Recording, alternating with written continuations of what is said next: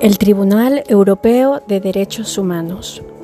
Con la reforma procesal introducida con el protocolo número 11, queda instaurado como único órgano jurisdiccional el nuevo Tribunal Europeo de Derechos Humanos, con sede en Estamburgo, el cual puede admitir en determinados supuestos y condiciones la posibilidad de un segundo examen del caso, a modo de segunda instancia.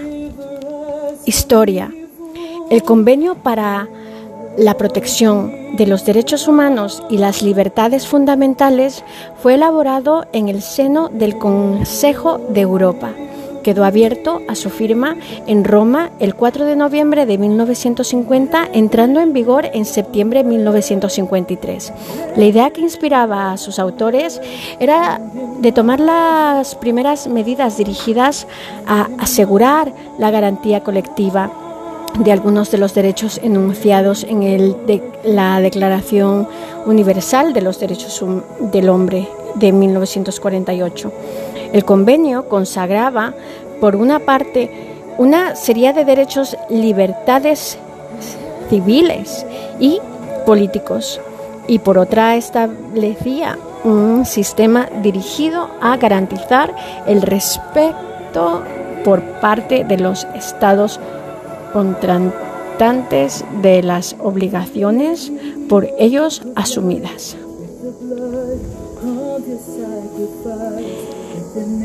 Tres instituciones se repartían esta responsabilidad de control la posición europea de derechos humanos establecida en 1954, el Tribunal Europeo de Derechos Humanos instituido en 1959 y el Comité de Ministros del Consejo de Europa compuestos por los ministros de Asuntos Exteriores de los Estados miembros o sus representantes. Según el convenio de 1950, los Estados contratantes y el en el caso de aquellos estados que habían aceptado el derecho de demanda individual, también los demandantes individuales, particulares, grupos de particulares u organizaciones no gubernamentales podían presentar ante la Comisión demandas contra los estados contratantes que estimasen habían violado los derechos garantizados con el convenio.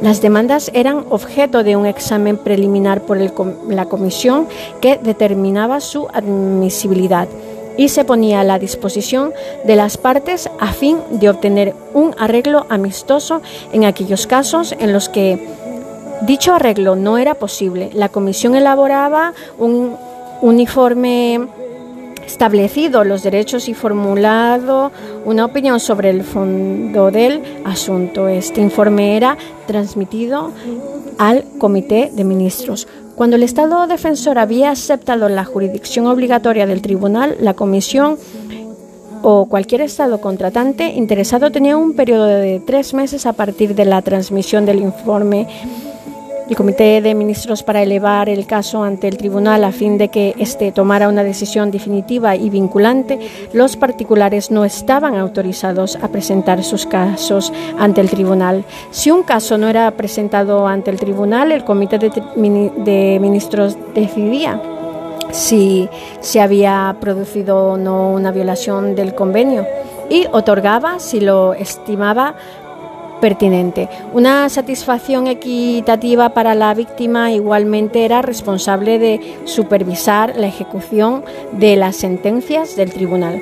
Tras la entrada en vigor del convenio han sido adoptados 14 protocolos protocolos adicionales. Los protocolos del número 1 al 4, 6, 7, 121, 13 han añadido nuevos derechos y libertades a aquellos consagrados inicialmente por el convenio. el protocolo número 2 autoriza al tribunal a dictar opiniones consultivas. El protocolo número 9 ha abierto a los demandantes individuales la posibilidad de llevar su caso ante el tribunal con la necesaria reserva de la ratificación por el Estado demandado y de la aceptación por un comité que actúa como filtro. El protocolo número 11 han reestructurado el mecanismo de control. El resto de los protocolos se refiere a la organización de las instituciones creadas por el convenio y al procedimiento ante ellas. A partir de 1980, el crecimiento el creciente número de casos llevados ante los órganos del convenio hizo enormemente difícil mantener la duración de los procedimientos dentro de unos límites aceptantes. El problema se agrava con la adhesión de nuevos estados contratantes a partir de 1990, mientras que en 1981 el número de casos registrados fue de 404. La comisión registró 4.750 casos en 1997. El número de expedientes no registrados o provisionales se elevaba en este mismo año de 1997 a más de 12.000. Las estadísticas del tribunal muestran una evolución similar. Siete asuntos representados en 1981, 119 en 1997.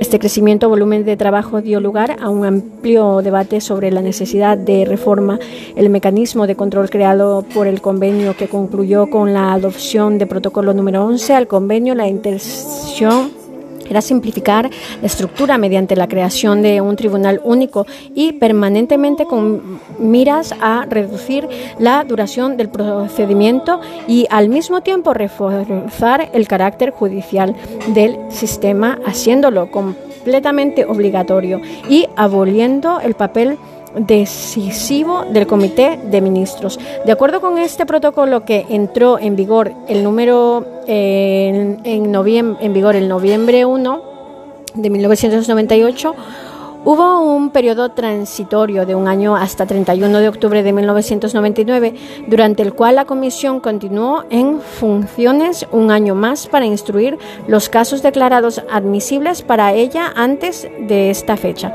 Durante los tres años posteriores a la entrada en vigor del protocolo número 11, la carga de trabajo del tribunal ha aumentado de manera espectacular. La cantidad de demandas registradas se elevó de 5.979 en 1998 a 13.858 en el 2001, lo que supuso un asunto de 130% aproximadamente la inquietud sobre la capacidad del tribunal para examinar el crecimiento volumen de demandas ha generado la solicitud de recursos suplementarios, así como especulación sobre la necesidad de una nueva reforma.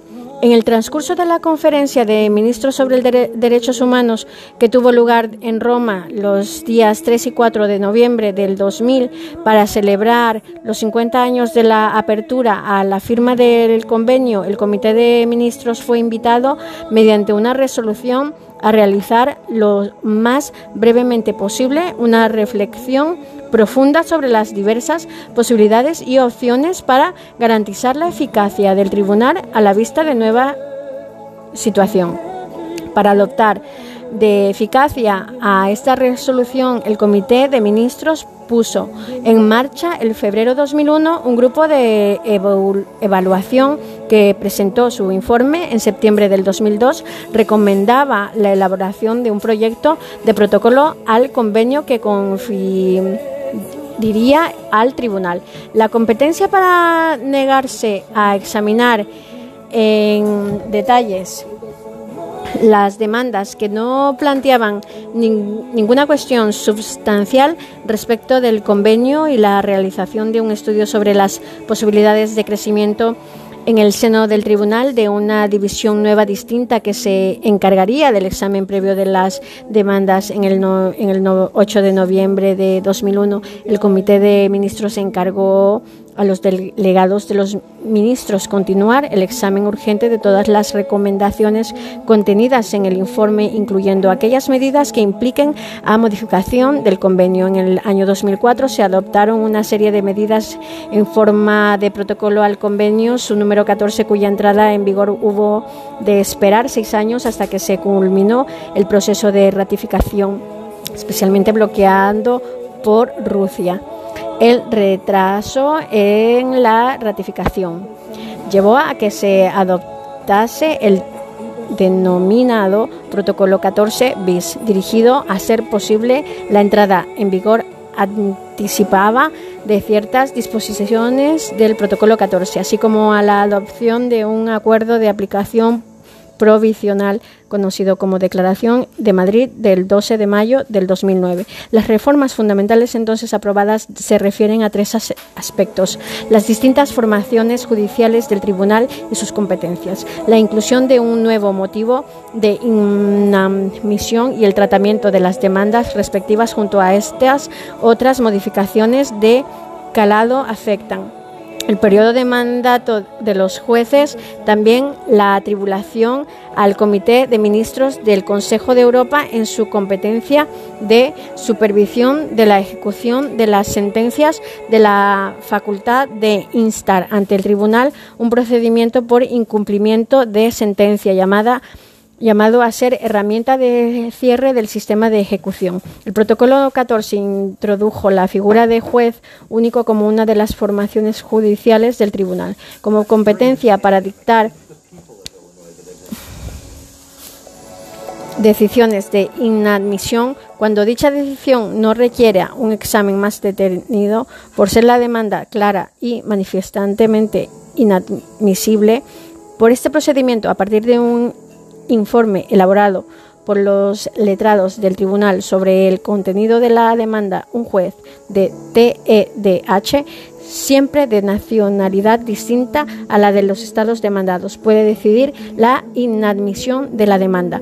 La decisión es notificada al interesado sin previa comunicación al estado de demandado y sin una motivación detallada. El protocolo 14 también prevé en su artículo articulado la posible reducción del número de los jueces de las salas de 7 a 5 por un acuerdo unánime del comité de cuatro ministros a propuesta del Pleno del Tribunal y por un periodo determinado.